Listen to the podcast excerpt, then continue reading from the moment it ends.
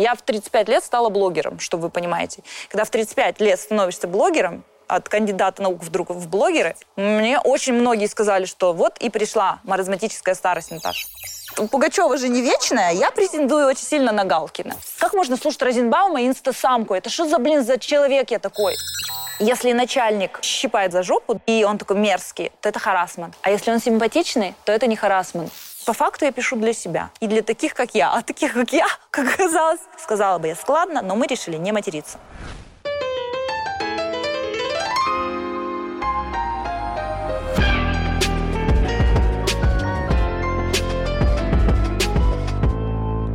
Всем привет, я Наташа Краснова, я на Страна FM. Здесь сегодня с вами. Поговорим немножечко с вами. Я влюбчивая. Я очень влюбчивая. Кайф в том, но я своему мужу сказала, я говорю, я влюбчивая, но я очень быстро отхожу от этого всего. Я влюбляюсь в основном в нереальных людей, в героев книг. Ну, сложно ревновать к, Евгению Онегину, правильно же?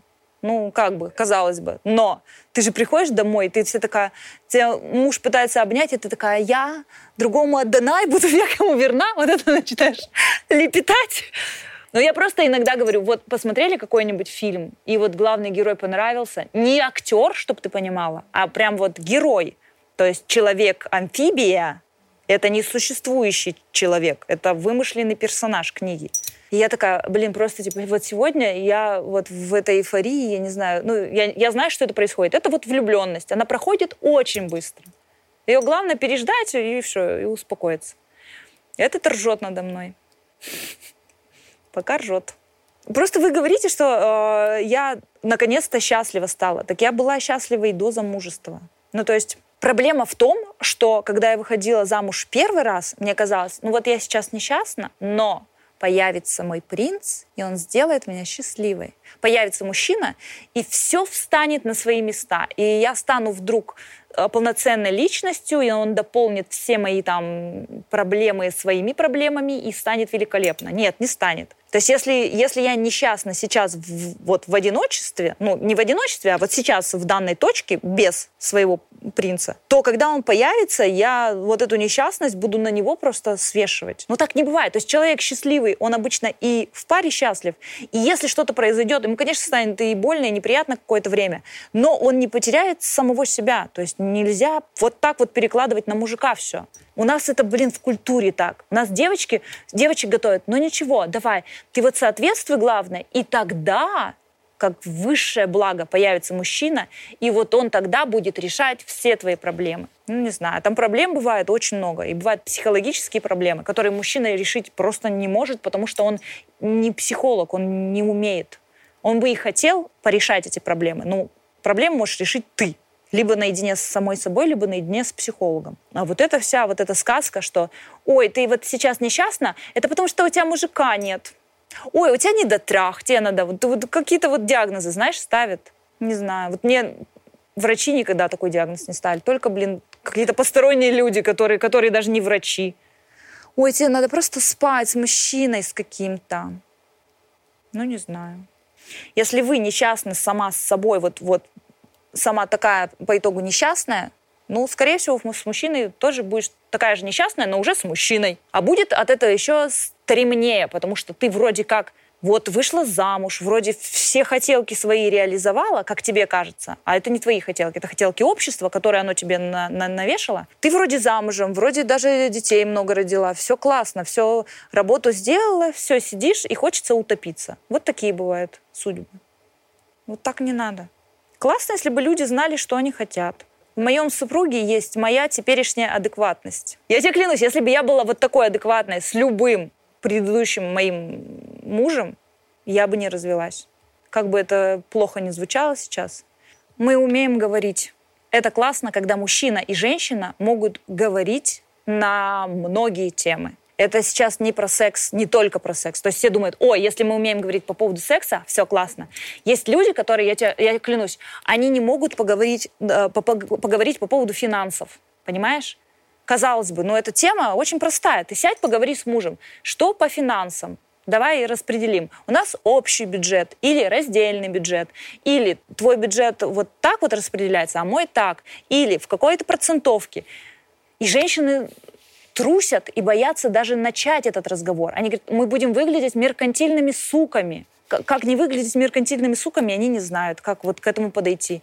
Или какие-то вопросы по поводу там, воспитания детей, или по поводу там, а, взаимоотношений с мужем, со своим. Они вот... Лучше не говорить, лучше вот э, забыть, ну вот само все зарастет. Но не зарастет. Если проблема есть, она с каждым годом будет просто как, как э, снежный ком накапливаться, накапливаться, и в какой-то момент вы разведетесь просто из-за непримиримых э, этих, блин, как обычно пишут, это самая распространенная фраза, которую пишут в, в листочке про развод. Непримиримые обстоятельства или что-то такое. Потому что описывать не, невозможно, да, невозможно все это описать, то, что ты накопила там годами все. Надо уметь говорить. Это сложно, капецки сложно, очень сложно. Особенно если на, говоришь на какие-то темы, которые больные темы для мужчин. А тема финансов и тема секса, как ни крути, с, ней, с ними надо, ну, осторожней. С ними, не с мужчинами, а с этими темами. Потому что мы же тоже не умеем доносить иногда.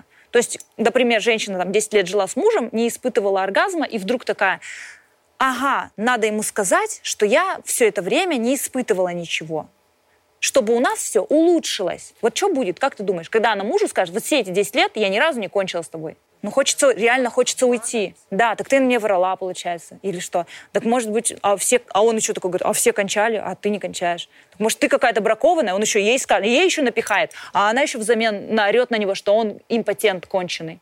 Он еще на фоне этого реально импотентом станет. Вот, вот так мы можем говорить. Мы можем говорить о проблемах так, как мы видим, об этом говорят наши родители и все, что нас окружает в плане СМИ и прочих вот этих вот товарищей. То есть книги, фильмы, фильмы это тоже, ну, как бы школа эмоций и отношений.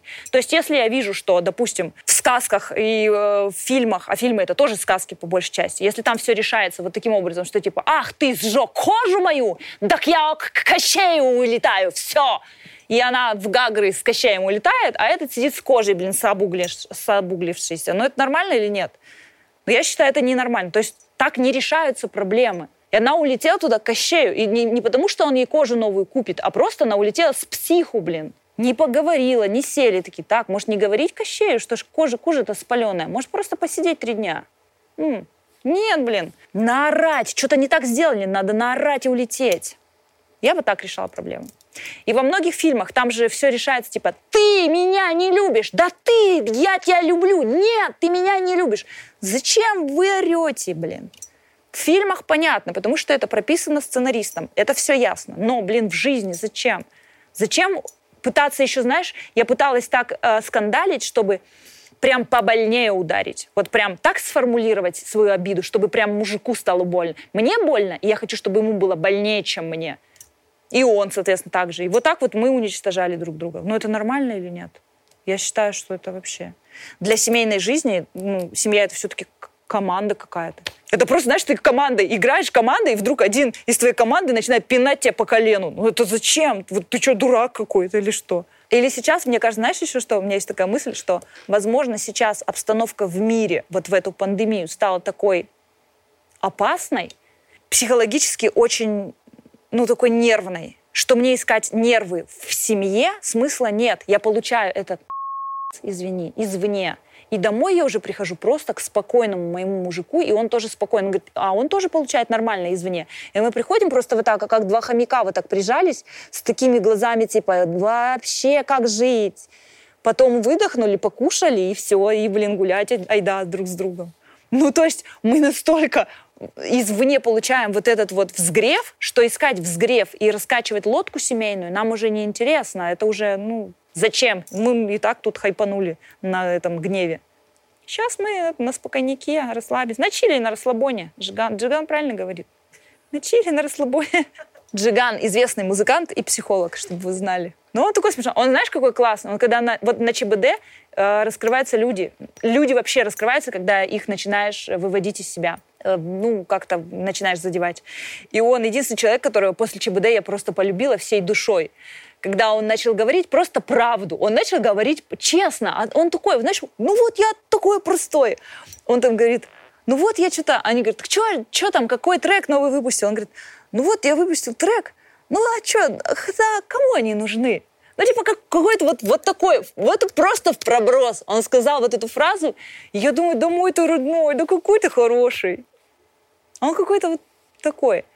Он без негатива, без... Вот, то есть, как, как бы они об него там не, не, это, не вытирали ноги, как бы вот в юморе его не пытались поддеть, он какой-то все равно добрый. Но это же капец как круто, представляешь? Джиганом нет, но вот таким, с, такой, с таким психологическим патриотом мне было бы скучно, возможно, очень сильно, но это же такая стабильность. Вот ты что бы ни делала, он все нормально, все хорошо. Опять же, мы не знаем, какой он, допустим, в семейной жизни допустим, в общении он такой, а в семье, может быть, он лежит на диване, на чили на расслабоне, 28 лет вот так пролежал. Ну, то есть мы знаем человека с одной э, стороны. Надо же все вот так обойти, посмотреть, что там, что там за подвох с человечком. Слушайте, как мне веселят мужчины, которые включают логику там, где надо и там, где не надо. Это вот те мужчины, которые говорят, а зачем тебе дарить цветы, Наташ? Это же пустая трата денег. Цветы, они же завянут. Эмоционально на это реагировать не надо. Надо реагировать тоже с точки зрения логики. И говорить, конечно, Олежка, не надо дарить цветы. Что ты, они скоро завянут. Дари мне бриллианты, машины, квартиру в центре Москвы подари. М? Это все не завянет. Обычно единственное, что после этого завянет, это Олежка. Как один тут сказал, я трачу на этот букет свое время, свои деньги. Это не рентабельно, столько пырхаться ради трех секунд удовольствия. Родной, так может быть тебе и сексом не заниматься? Нафиг столько пырхаться ради трех секунд удовольствия?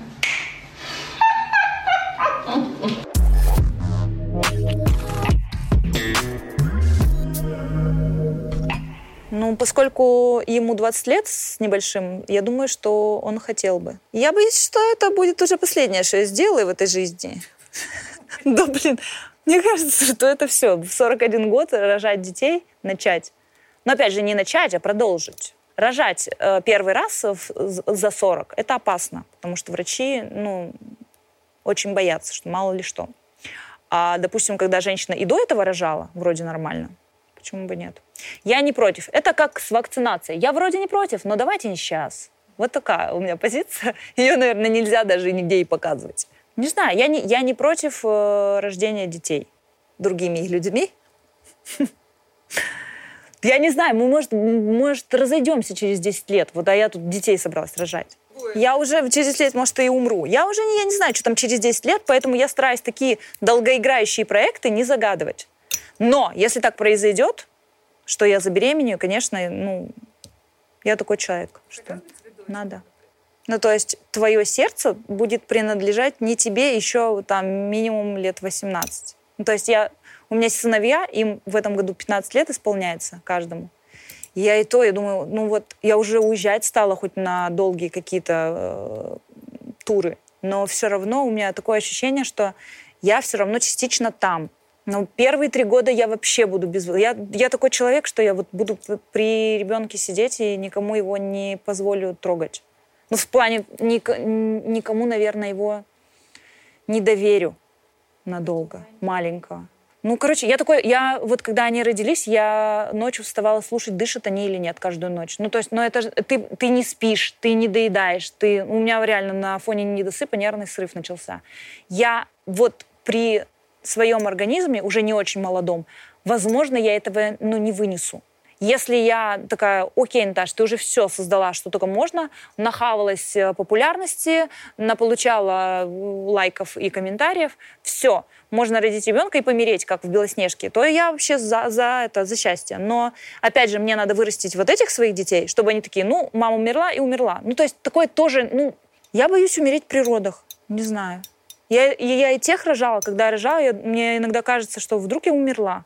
Мне какая-то гадалка нагадала по нумерологии, знаешь, там цифры какие-то высчитывает, что у меня 26-й год, ну, он типа там идет на взлет.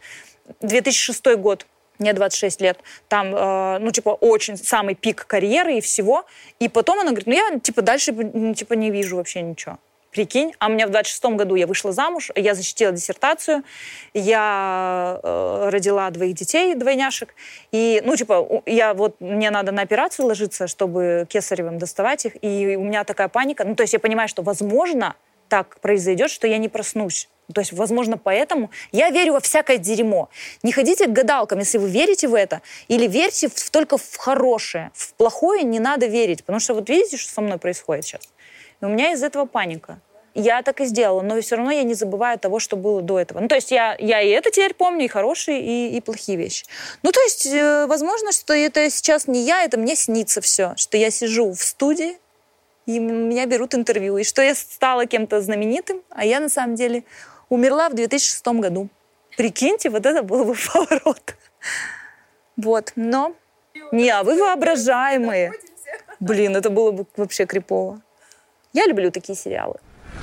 Я живу в Челябинске, а в Москве провожу максимум половину времени. Ну, то есть э, оптимально, если неделю в Москве и три недели дома. Тогда прям мне хорошо. Я успеваю соскучиться по работе здесь, а здесь в эту неделю все съемки, все презентации, все компонуем максимально. Но так бывает, что, особенно, наверное, в декабре, что две недели тут и новогодние две недели там. Два на два. Ну вот тогда я прям скучаю по дому. Больше недели я начинаю скучать. Ну, у меня дети не горят желанием переезжать. Ну вот мы опять возвращаемся к теме, а будут ли они поступать? Если они скажут, мам, так что-то нам это не принципиально.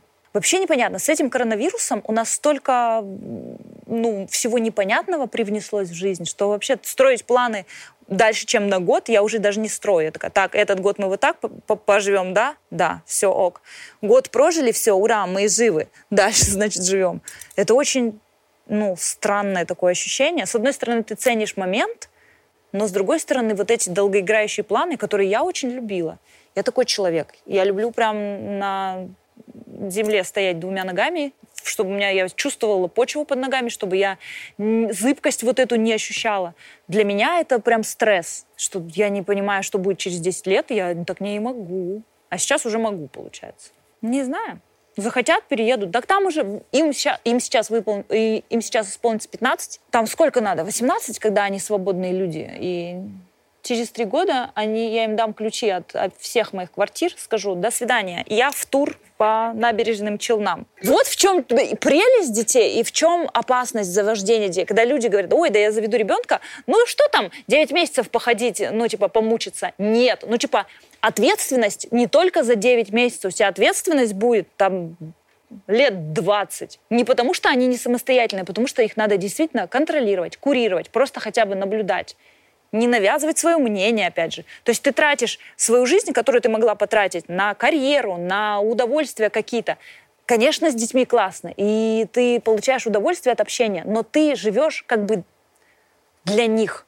Ты не жертвуешь своей жизнью, но частично ты, ну, чего-то могла получить еще, допустим. Некоторые рожают, чтобы заполнить свою жизнь даже. Вот есть такие люди. Ну, я клянусь, ну, типа, для меня это непонятно. Которые, знаешь, вот, типа, я вот живу-живу, и вот мне нечего делать в этой жизни, рожу-ка я детей. Они заполнят мою пустоту жизни. Есть вот такие. Да, и они такие, вот, вы теперь смысл моей всей жизни. Соответствуйте ей. Ну, то есть так тоже нельзя. Вообще очень многие, многих родителей было бы круто тестировать на готовность к материнству. Знаешь, есть такие тесты на готовность к школе. Мы их проводили, когда а, дошколят мы ранжировали, кто уже готов к школьному обучению, кто нет. Да, то есть там иногда там человеку 7 лет, и мама такая его, нет, ему он нужен нам в школе, он должен поступить в первый класс. А кому он должен? Он поступит сейчас в первый класс. Мы его проведем в первый класс, проблем нет. У него проблемы начнутся с усвоением материала. Он не может учиться. У него сейчас превалирующая деятельность игровая, он играет. И еще пару лет у него будет вот такая, он вот такой, он не готов пока. Не потому, что он тупой. Она говорит, он не тупой. Я говорю, он не тупой, я согласна. У него с усвоением материала будут проблемы, потому что он пока не готов к школе. Вы в него напихали очень много знаний, молодцы, но это знания разрозненные, и он ими не будет, не будет к ним апеллировать в школе вообще. Он просто за первый год он возненавидит школу и не будет хотеть ходить никогда в течение 11 лет. Ненавидеть школу будет. Зачем так надо? Но у нас же в Советском Союзе как? 6 лет исполнилось? В школу, давай. Готов, не готов, всем пофиг, давай, иди. И вот это, что, ой, 7 лет, и он еще не в школе, Кошмар. Не знаю, вы что, не заботитесь о своем ребенке? Короче, когда у вас дети, у вас столько разных поучателей, вам все, все вокруг знают, как воспитывать ваших детей, кроме вас. Это удивительно тем самым, что я еще педагог, то есть у меня есть образование высшее по воспитанию детей и образованию. Я знаю все, и мне все равно какие-то люди учат. Вы вот э, в пять лет не должны вот так воспитывать ребенка. Да, здрасте, блин. Я тут по всем параметрам, блин, уже диплом получила, а вы мне тут учите меня еще. Дополнительное образование получаю ваше огородное. Так нельзя. Короче, ребенок это, это сложно. Это не, не то, что типа, а хочешь дочку? Хочу. Ну, то есть, если абстрагироваться от всего, вижу ли я себя с младенцем на руках, э, сиськой кормящую, да, это все классно, это фыр-фыр-фыр и круто. Но тогда, извините, книги сами себе пишите, и все остальное стендапы сами себе рассказывайте. Вот и все, вот и все. Я буду с, с, с детем, я вам клянусь. Если я рожу ребенка, я буду с детем. Мне вообще пофиг будет на все там. Нет, я не буду выкладывать в инсту ничего. И у меня, вон, дети. Кто-нибудь видел, как выглядят мои дети? Напишите нам. Те, кто учится с ними, видел. У меня в профиле, если про пролистать, там, там, где маленькие они были, вот совсем. А сейчас они там метр восемьдесят пять один и метр восемьдесят шесть другой. Они выше меня вот такие. Они такие ходят. Блондины, кореглазые, такие красивые, офигеете. Слушайте, самое обидное, что может услышать женщина в свой адрес, что она плохая мать. Ну, то есть, мне сейчас какой-то незнакомый чувак пишет, типа, и чё, ты на обложке журнала «Максим», какая ты мать после этого? Просто, чтобы быть хорошей матерью, нужно дофига всего делать. Нужно очень скромно одеваться, ходить на родительские собрания, делать с ребенком уроки. А если ребенок не сделал урок, нужно поругать его, но так поругать, чтобы замотивировать его делать еще лучше. Нужно делать завтраки, обеды, ужины. Нужно уметь подшить школьную форму. Ну, то есть, чтобы быть матерью героини, нужно сидеть на героине, я клянусь, чтобы, блин, не волноваться насчет всего этого. Или на кокаине, чтобы успевать все. Чтобы быть хорошим отцом, нужно просто после рождения ребенка хотя бы не из семьи. Вот и все, вот и все. Но некоторые с этим не справляются.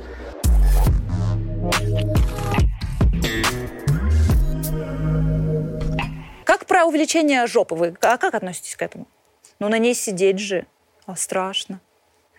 Ну, блин, одно дело губы, да, я, я делаю иногда инъекции в губы, ну, уже там сколько? На протяжении, может, лет семи периодически. Это одно дело. Ну, то есть я на них не сижу.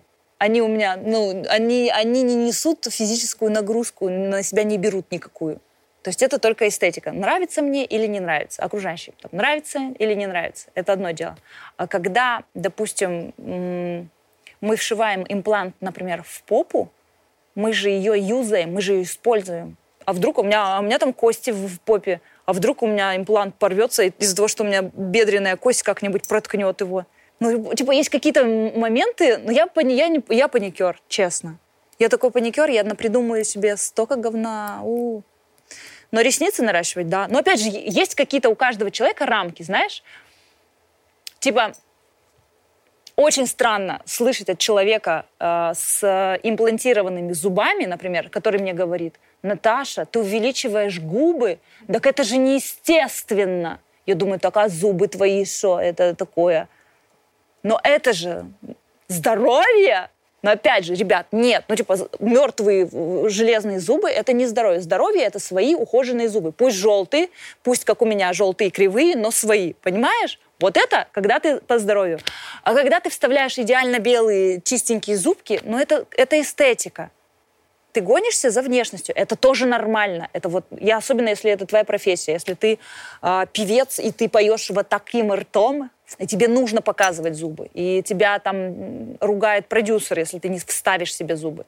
Окей, это твой выбор, но осуждать других людей, которые сделали себе что-то другое, а у нас это любят. Ой, татуировки? Фу, у меня одна говорит, у меня же татуировка есть во всю эту, во всю руку. И она говорит, ну, черная рука, фу, Наташа, татуировки делают только шлюхи, она мне говорит. А у самой татуированные брови, блин, это межресничка. Ну, то есть, понимаешь? Татуаж губ. Ну, то есть, это тоже татуаж, это тоже тату.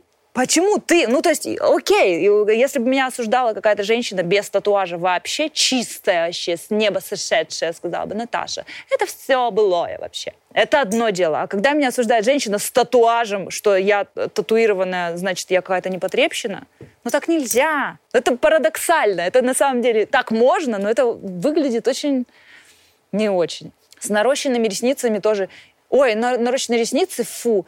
Как вообще с этим можно ходить? А у женщины нарощенные волосы. Ну и вот у меня тоже вопрос. У меня нарощенные ресницы, у тебя волосы. Мы ничем не отличаемся. Мы просто, мы, женщины, просто стараемся выглядеть лучше, чем мы есть. Мы такие. Вот не знаю, что с этим делать.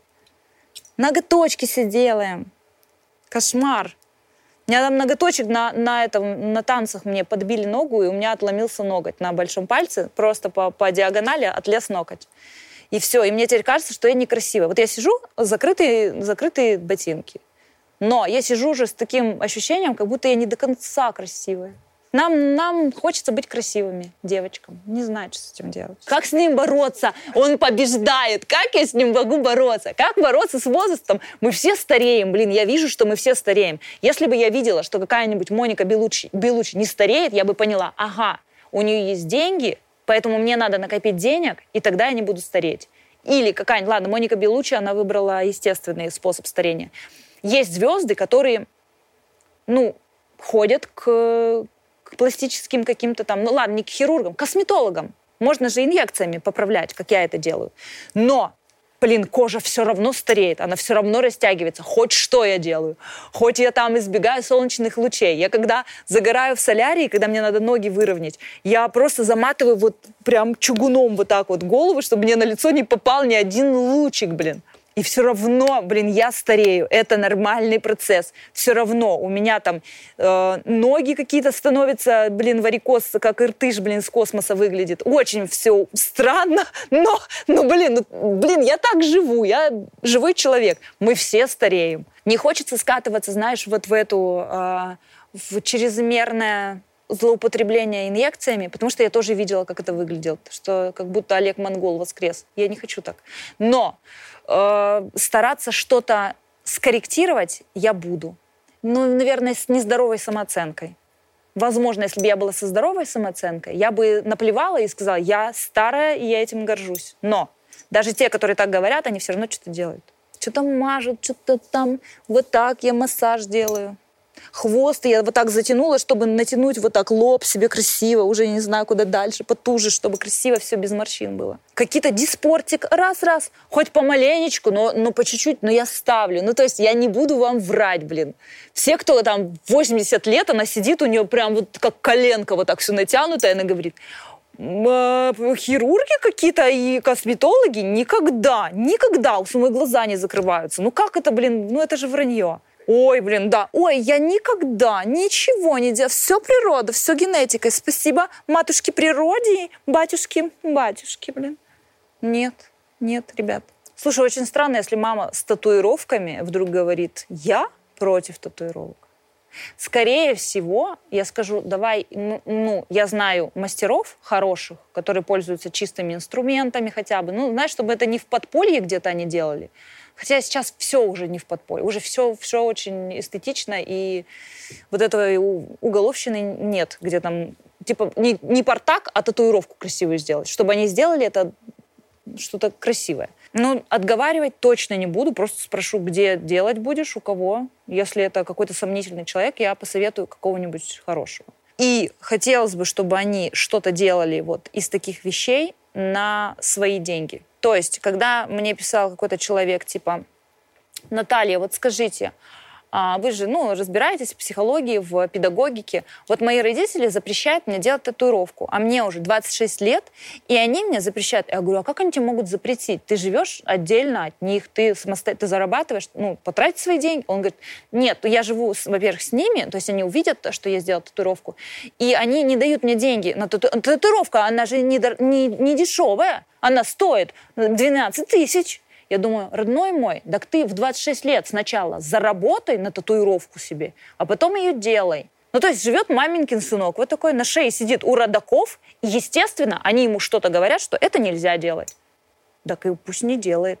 Если ты не можешь э, быть самостоятельным человеком, если ты придаток родителей до сих пор, так живи по их правилам тогда. То есть так тоже же нельзя. Если человек сам даже не, обесп... он не может даже обеспечить себя харчуется там у них, мама обстирывает его, папа обеспечивает, и он еще, хочу татуировку, блин. орла, как символ свободы, блин. Так ты освободись, орел, сначала, блин, а потом вот эти татуировки лепи. Ну, как по мне, так правильно. Если ты накопил сам на татуировку, пошел и сделал, там, ради бога. Это твое послание миру, это твой там кич. Я не знаю, ради чего это все делается. В основном в подростковом возрасте, наверное, хотят э, как-то идентифицировать себя. То есть я, когда вижу человека с тату... честно, когда вижу человека с татуировкой, я думаю, типа, М, наш человек. Ну, с какой-нибудь со схожей. Например, если в трэш-польке сделано, я такая, М, наш человек. Если в графике, я такая, непонятный, надо общаться еще. Но это тоже это а, обрисовывает твой ареал обитания, твой ареал общения, с кем ты общаешься. Какие-то схожие там татухи, это тоже в тот момент, что, наверное, в какой-то момент вы думали об одном и том же, вы хотели одного и того же. То есть какие-то, это же символы бабочка на пояснице, помнишь, была мода какая-то, я это избежала, благо, ну я прям рада. Вот, ну вот девчонки, которые в какой-то момент накололи бабочку, даже которые жалеют сейчас, если они видят схожую девчонку, ну взрослую же, у них тема для разговора, у них разгоны, они сразу понимают, что у них какой-то промежуток жизни был схожим, и желания были схожими, и хотелось привлекать внимание, скорее всего, пацанов. Ну, не знаю какие-то, мне кажется, хотят как-то самовыразиться. Ну, все же самовыражаются. Кто-то одевается иначе, не как я. Ну, я же не кидаюсь на человека. Ой, ты, хо, хо, ну, ты носишь салатовые носки, это какой-то трэш.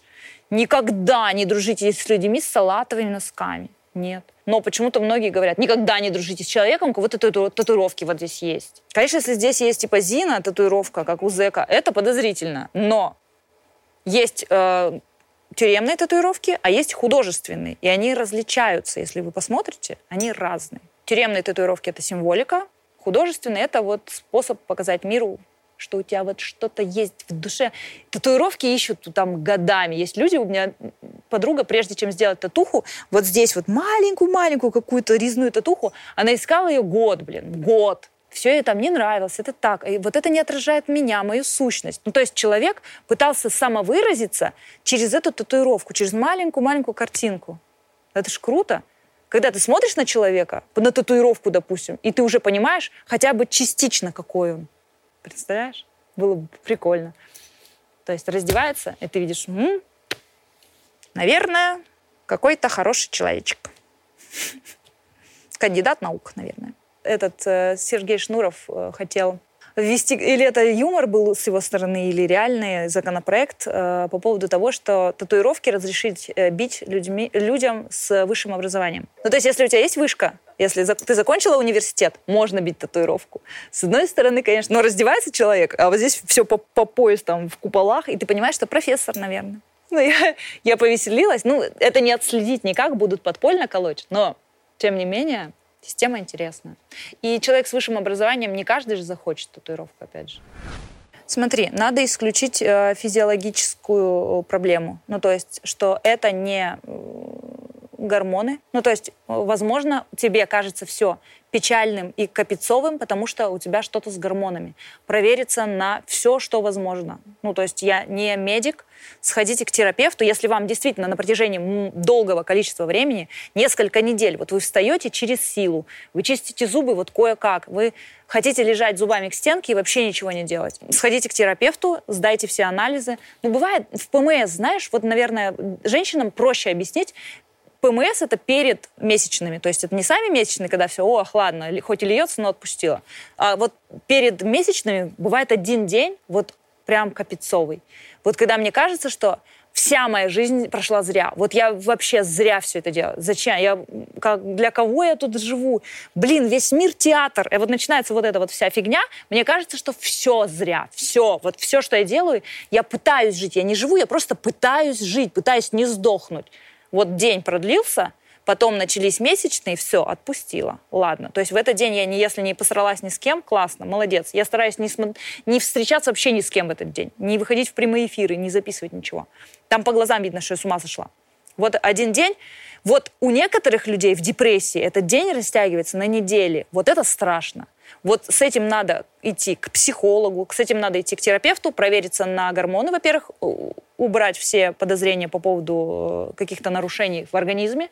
Если там есть нарушения в организме, их можно исправить э, медикаментами, сходить к психологу, если есть такая возможность. И если, как я сходила к психологу, он сказал, Наталья, у вас все в порядке с гормонами, и у вас все в порядке с психикой, вы здоровый человек, просто у вас херовый характер.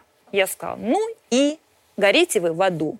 Петр Семенович, я вас запомнила. Ну, он не так сказал, но он сказал, Наталья, вот, а, а я говорю, а как, вот, почему я, я поссорилась со своим ну, мужем, я развелась с мужем, я уволилась с э, федерального канала, хотя у меня там перспективы были. Что? Что не так? Он говорит, ну, может быть, это в характере дело. Есть люди, у них характер такой. Поспрашивайте. Я поспрашивала, у меня дед такой был. Он великолепный был. Он жил в деревне, он был очень интересный товарищ. Коммуникативный, он такой, он собирал всех, собирал у себя дома, ставил еды, водки. Ну, деревенские вот эти собирались все, он их напаивал, сам пил одну, говорит, стопку. Пил одну стопку, а эти напаивались, и он начинал их всех грязью поливать. Просто ты говно, ты говно, ты не говно, но скоро как говно будешь. Ненавижу тебя, ты вот тут неправильно поступил, а ты зачем распахал поле, а еще зима, блядь, сейчас наступит. Вот так вот всех, поняла? У него и вот этого было кайфово. Понятно, что какие-то нарушения были с психикой, но в основном это был характер. Все, а эти довольные пьяные раз, разойдутся домой, потом проспятся и ничего не помнят. И ему хорошо, и этим хорошо. Вот такие пати устраивал. я вообще... А я потом, когда мне рассказывали это, я говорю, о, так понятно, я в деда, получается. Короче, если очень долгое, продолжительное время весь мир кажется прямо как как ловушка, как западня, если вам все, все в черном цвете, все это мерещится, скорее всего, проблемы с мировосприятием. Либо это гормональное, либо еще какие-то болезни. Бывает болезнь затяжная. А, после коронавируса, говорят, есть такое последствие, когда ну, людям вообще ничего не хочется. Я когда переболела, у меня ну, действительно был момент, я вроде бы выздоровел. То есть надо порадоваться, да, когда ты пережил болезнь, которая подкашивает, там, вот, как показывают СМИ, миллионы людей. А у тебя такое настроение, как будто хочется обратно умереть, и все. Ну, вот такой. Какая-то вот пробник депрессии я получила. Подумала, что я так не хочу больше. Не... Ну, оно само прошло. Я никуда не ходила. Влюбиться классно помогает, очень сильно. Я сходила однажды к психологу с панической атакой. У меня была паническая атака, мне казалось, что я умираю когда сердце ну, сдавливает вот здесь, и кажется, что ты вдох не можешь сделать вдох. Все, это паническая атака по поводу того, что мне казалось, что мы все, все, все равно все умрем, что мы все погибаем, человечество в опасности. Все. И я, меня, я начала задыхаться. Записалась к психологу, и все. А психолог такой, я пришла, он какой-то очень сильно небожитель, у него отец психолог, психотерапевт, он психотерапевт, отец, э, дед психотерапевт, там прадед психотерапевт, там прабабка, просто прабабка, потому что тогда еще нельзя было женщинам работать. Ну, короче, у него просто династия, он просто король среди психотерапии. И он очень красивый, понимаешь? Так не должно быть. Красивые врачи не должны быть красивыми. Врачи должны быть просто чистыми, и все. Ну, типа, они... когда ты приходишь, и тебе, ну, типа, он говорит, садитесь на кушетку, а ты не хочешь на кушетку, хочешь на лицо садиться. Так нельзя. Не должен. Врач не должен быть красивым. Все, запомните, ребята. Вы давайте дипломы врачам красивым, но говорите, вам запрещено практиковать. Вот так делайте как-нибудь.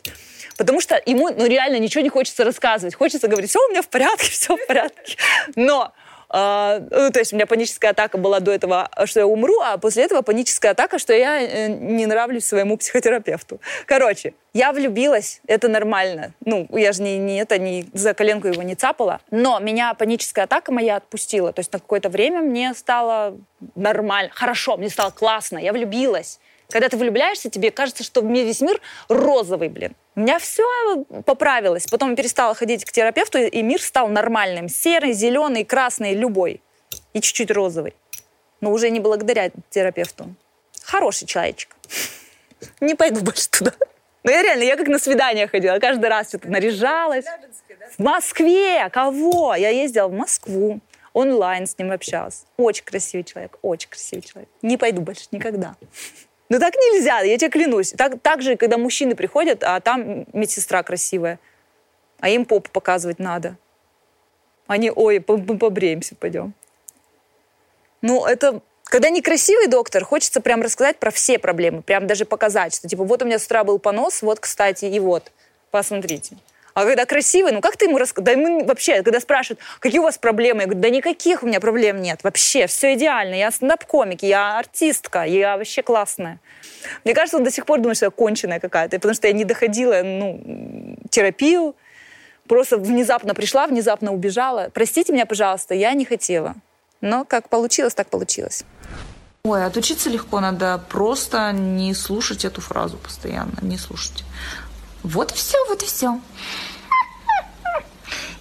Что с зубами, Лиля? Я не знаю, что с твоими зубами. Я не дентист, если честно. Но мне кажется, что проблема с твоими зубами в том, что они не держат за собой твой поганый язык. Очень легко сохранить с возрастом чувство юмора. Просто это единственное, что с возрастом не уходит. Уходит все. Здоровье, красота, ум, все, что было, все уходит. Чувство юмора никогда.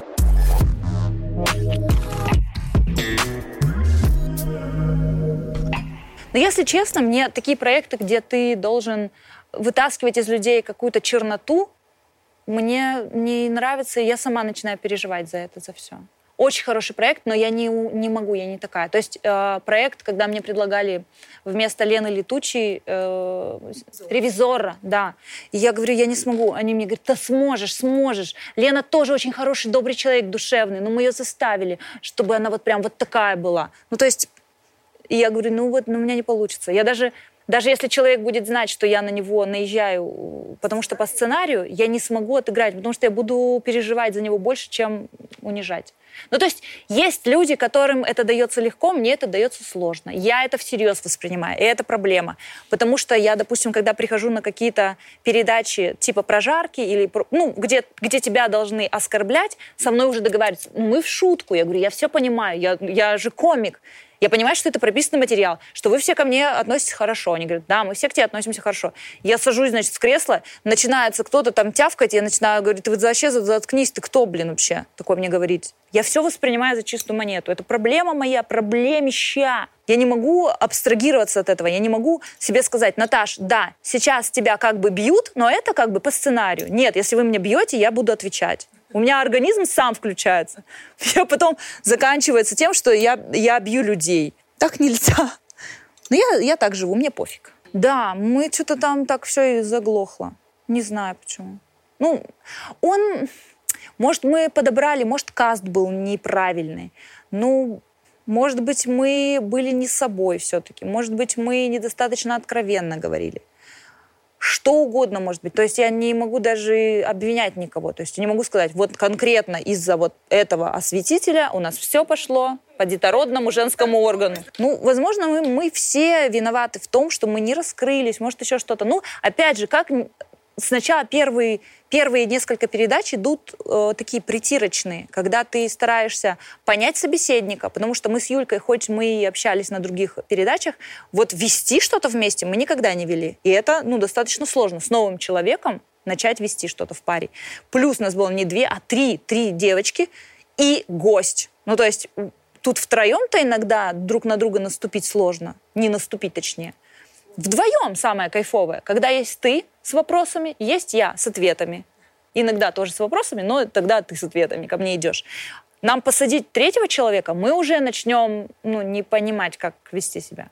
Как мне кажется, я была бы органична, если бы меня посадили в кадр с ведущим мужчиной я была бы прям супер. Если бы это был не комик, а наоборот какой-нибудь серьезный человек, психолог или там дерматолог, неважно, какого-нибудь. Посадите меня какого-нибудь олога, и я с ним вам раскатаю любого гостя. Это будет прям супер, классно, круто.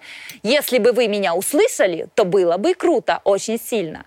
Но Uh, был uh, момент такой, что хотелось женское трио. Нас подобрали трех разных девчонок, мы абсолютно разные. Не девчонок, женщин. Потому что, ну, когда девчонка, ты, у тебя нет никакого бэкграунда, никаких там особо переживаний, а тут одна в разводе и там с э, какими-то своими переживаниями, другая в разводе и там со своими переживаниями, третья за семейный уклад и со своими, это за это. Ну, то есть все, все закрыто вроде.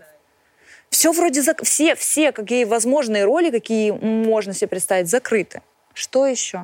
Не, ну, то есть, казалось бы, вроде все ровненько. Сделали все правильно, но не пошло. Но не произошла химия, может быть, между ведущими. Бывает же какая-то какая реакция, вот ты с человеком общаешься и понимаешь, что пошло. Нет, просмотров много, оно решает, потому что у нас вот эти диалоги кусками в ТикТоке, их прям тьма. Мне в рекомендованном вылетает, где там э, я что-то говорю, или Юлька что-то говорит, и прям, или Жанна, и прям их много. И, и там они спорные какие-то, и очень интересные. Но вот не знаю почему. Вот, рядом Лобковский, Курпатов и мой красивый психолог, который такой с бородой. И все, и не снимайте только нас, пожалуйста. Идеальный проект, где я могу трещать, трещать, трещать, не затыкаясь. Вот как с тобой. Вот это идеальный проект. Если вот есть у вас такие проекты, я с удовольствием подкинусь, я бесплатно проработаю все. Сама пропишу. Вот самый кайф, когда ты сама прописываешь сценарий. Потому что ты тогда в курсе, что происходит, и в курсе, куда в нужный момент можно повернуть.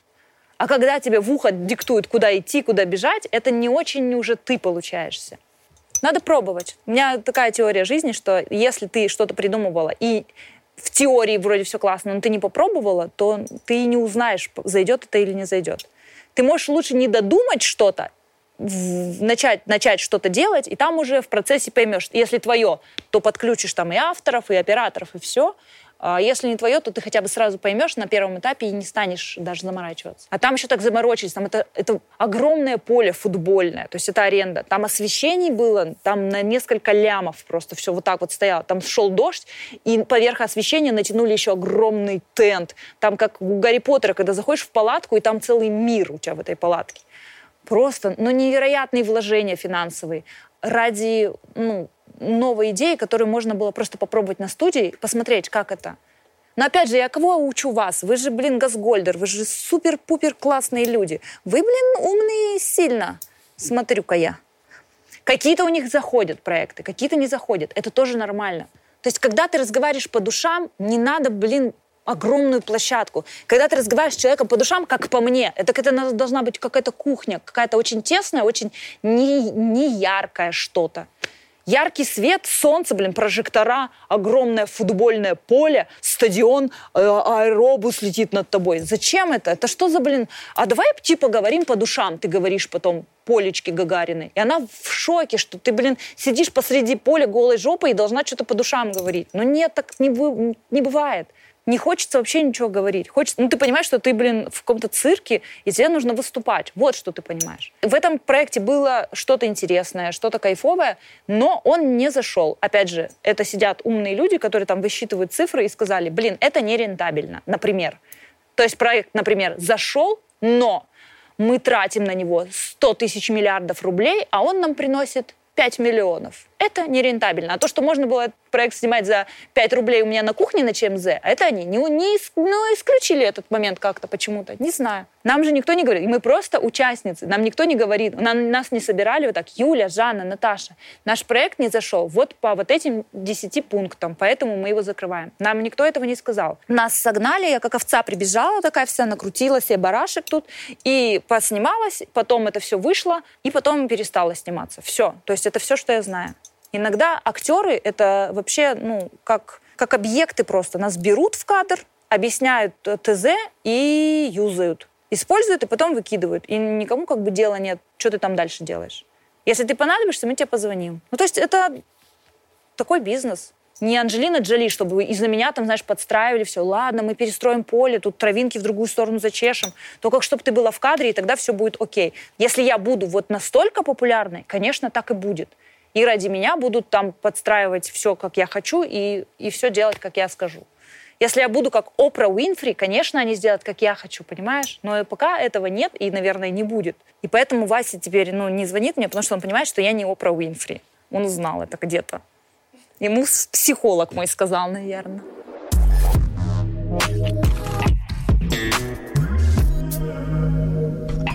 Мне не нравится вторник, это вообще зачем придумали? Вторник самый убогий вообще день в мире, блин. Зачем его придумали в неделю вставить?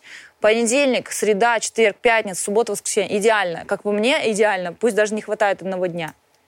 Или, блин, вместо вторника сделайте другой день просто. Понедельник, пятница, среда, четверг, ну, пятница. Ну, типа, мне вторник не нравится категорически. Если у меня есть какие-то мероприятия на вторник, я либо постараюсь перенести их на среду или на понедельник. Я сейчас не шучу. Это вообще нет такого монолога у меня в сценарии. Никогда не было. Вторник ненавижу. Вторник и цифру 2. И если цифра 2 повторяется, то есть если вторник 22, я в этот день вообще стараюсь не выходить. 2 — это вообще для меня смерть. Если я вижу, что меня обогнала машина, в мою полосу стала номер 222, я перестраиваюсь в другую полосу, даже если мне надо поворачивать туда. Я типа не еду за этой машиной, за этой машиной опасность. Вот это все надо было психологу рассказывать, а я сидела, говорила, о, да, у меня карьера. А, блин, что за дура. Два, цифра вторник и два. Не нравится мне, очень. И вот следующий год будет 2022, я не знаю, как жить. Надо где-то перекантоваться этот год. Ну, это вот э, что касается цифр, я ненавижу, и дней недели. В людях я не, не могу переносить хамство, Возможно, потому что это я сама хамка. Потому что, ну, есть же такое, что то, что тебя бесит в людях, это, скорее всего, то, что есть тебе, но ты с этим борешься, и поэтому ты ненавидишь других людей, которые, я-то с этим борюсь, а вы, почему вы позволяете себе такое? У меня прям, меня начинает прям бесить. Причем хамство я могу отреагировать неадекватно на любую фразу. То есть, если человек зашел, он вроде сказал, как ему показалось, сформулировал все очень чистенько, но я там услышала хамство, и все, и понеслось. Ну, то есть, если человек э, заходит, например, э, я говорю, вот вышла моя новая книга, если что, вот скоро в книжных. И он пишет, а вы не думаете, что есть другие книги поважнее вашей? Я думаю, ты пошел ты нахер. Где привет? Как дела? Как здоровье? Ну, то есть, а вы не думаете, что? Ну, я думаю. Я вообще-то очень много думаю. И вообще-то я думала, что есть книги поважнее моей честно думала и до сих пор думаю. Но мне не нравится не, не потому, что он сказал умную вещь, он сказал, ну, достаточно адекватную вещь. Да, есть книги поважнее моей, но это с его стороны реальное хамство. То есть что он хотел этим сказать? Что есть другие книги? Так я знаю, в курсе, спасибо. Мы все знаем. Ну, в данном случае вышла новая книга. Я вас информирую, если кому-то интересно. Вам, если не интересно, пройдите мимо. Ну, то есть, мне не нравятся такие люди, не нравятся. То есть, я не понимаю, что они хотят вот при этом доказать, показать, донести. Начинаешь спрашивать, зачем вы так, ну, зачем вы это написали? А почему, ну, просто, ну, я имею право, это свобода мнения. У каждого человека свое мнение. Окей, у меня свое мнение. Пошли вы нахер. Вот у меня такое мнение. Я блокирую человека. Он спрашивает, ой, сегодня одного человека разблокировала. Он говорит, я год уже у вас в блоке, разблокируйте, пожалуйста. Я говорю, а что, за что, за что я вас заблокировала? Он говорит, ну, там, я там, ну, типа, не сказала, здравствуйте, как дела, типа, и, ну, вот это все. Что-то он сказал. Год назад он что-то сказал. И он говорит, я заколебался сидеть с левой страницы, разблокируйте. Я думаю, ну ладно. А я уже ну, привыкла к нему, ну, с этой левой страницы, я его помню, аватарку и все. Я его разблокировала. Блин, ребят, на самом деле э, свобода мнения — это такая штука, она... Э, о двух концах. То есть у вас есть э, право на свое мнение, а у человека, которому вы выражаете это мнение, есть тоже право на его мнение. И если вас после вашего мнения где-то блокируют или там увольняют или еще что-то, ну задумайтесь, может быть вы ну, не в тему выражаете свое мнение, может быть как-то можно было мягче выразить свое мнение. Может быть, можно было как-то адекватнее отреагировать на все на это. Ну, то есть люди, вот, которые выражают свое мнение мне в соцсетях, они обычно ну, говорят, а что, вы не должны так реагировать? Ну, нет, я человек, и я должна реагировать как-то. Это нормальная реакция человека. Если меня бьют, я могу либо бить в ответ, либо убегать. У меня вот вариант, я люблю бить в ответ, извините. Но если вы бьете меня первым, и потом я бью вас в ответ, и вы плачете после этого, вы дол... Так нельзя. Вот это было к месту, потому что ну, я другим словом, я не могу объяснить вот мировоззрение этих людей. Если вы первый бьете человека, и вам прилетает, и вы плачете после этого, и жалуетесь, вы Наташа Краснова такая жестокая, она меня заб- заб- заблокировала. Наташа Краснова очень адекватно отреагировала. Наташа Краснова не стала вас позорить при всех. Там. Сейчас я уже перестала выкладывать вот эти вот скрины с переписками. Я просто блокирую людей, потому что мне неприятно с вами общаться. Вы неприятный человек для меня вы ну, неприятный собеседник. Я не хочу, чтобы я или мои подписчики общались с таким неприятным говном, как вы. Есть приятные говны, а есть, как вы, неприятные. Вот я вас блокирую. Если я захожу в общественный туалет и вижу, что там не смыто, я смываю. Вот я вас смываю периодически. Все нормально. У меня в туалете чистенько и красивенько. Вот, видишь, как, насколько меня бесит, что я аж прям, аж у меня уши закраснелись. Пятница. И число 13. Число 13, потому что 1 плюс 3 равно 4. Я родилась 4 мая, и все, видите, как совпало. Май, пятый месяц, пятница, 13, 4. Все совпало. Это, блин, это к слову о тех людях, которые я везде вижу знаки, везде, они просто везде. Вот я рассталась с парнем, и у меня, я услышала песню э, «Забудь его, забудь». Это знак. Нет, ну, типа, блин, нет. Ты просто видишь везде то, что тебе нужно. Это по поводу знаков, ребят. Пятница и 13. Можно по раздельности. Можно не пятница 13, а просто там пятница 4 и 13 октября. Я в людях люблю внутреннюю силу. Знаешь, я люблю сильных людей. Не только мужчин и женщин. Это ошибка полагать, что сильная женщина это типа бой-баба, которая орет, типа, да я сильная, да я всех могу, я все сделаю сама. Нет, сильная женщина это очень комфортный человек. Она не истерит, ну потому что, а зачем ей истерить, когда она понимает, что все нормально, справимся, нормально что-то там не заладился секс, у тебя там пися чуть-чуть подупала, она не будет истерить, обвинять. Она, ну, типа, в адеквате, у нее есть внутренняя сила, она, ну, найдет те слова и поступки, чтобы у тебя все обратно встало. Ну, типа, это вот для меня сильная женщина и сильный мужчина. Это человек, который зная, что, ну, типа, ситуация опасная, а ситуация бывает очень крайне нестабильной, он не будет раскачивать эту ситуацию, он починит так, что ты даже не заметишь, что что-то было. Ну, то есть, если у тебя какие-то проблемы, слабый мужик сделает так, что ты прям хлебанешь говна, что ты прям там ощутишь эту проблему всеми фибрами своей души. А сильный мужчина, он как будто бы вроде ничего и не сделал, но ты пережила это легко. Он не усугубит твою травму сильная женщина тоже не усугубит травму, не начнет истерить, не начнет... Сильной женщине не надо показывать свою силу. Вот. Если она сильная, ей нафига демонстрировать, да я вообще сильнее любого мужчину. Зачем? Она и так знает, что она сильна, все в порядке, и мне не надо мериться письками с мужчиной. Все нормально, я знаю, что я, я сильнее многих, например, эмоционально. То есть не в физическом плане, в физическом плане я вообще, вот, смотрите, ну, то есть с сильными людьми кайфово, с ними как-то прям расслабляешься. А слабые, они всегда вот прям напрягут тебя так, что ты прям, ты будешь чувствовать себя не, неуютно, тебе прям некомфортно. Они еще слабые стараются показать, что они круче, чем ты. Потому что им это нужно, они слабее. Им нужно хвост распустить, распетушить и типа показать, что я круче намного и сильнее, чем ты. Это показатель того, что не сильный человек. Сильный молчит, он не лает. А зачем лаять, когда он сильный? Если надо, он перекусит тебе шею, и все. Э, слабых больше, потому что такая обстановка, что даже сильные начинают подсдавать позиции. Начинаешь быть неуверенным вообще во всем. Не понимаешь, куда бежать. Когда нестабильность в мире, люди начинают психически переживать, мне кажется. Ну, начинают нервировать сами себя и слетают с катух. Ну, мне попадалось сильных людей не так много.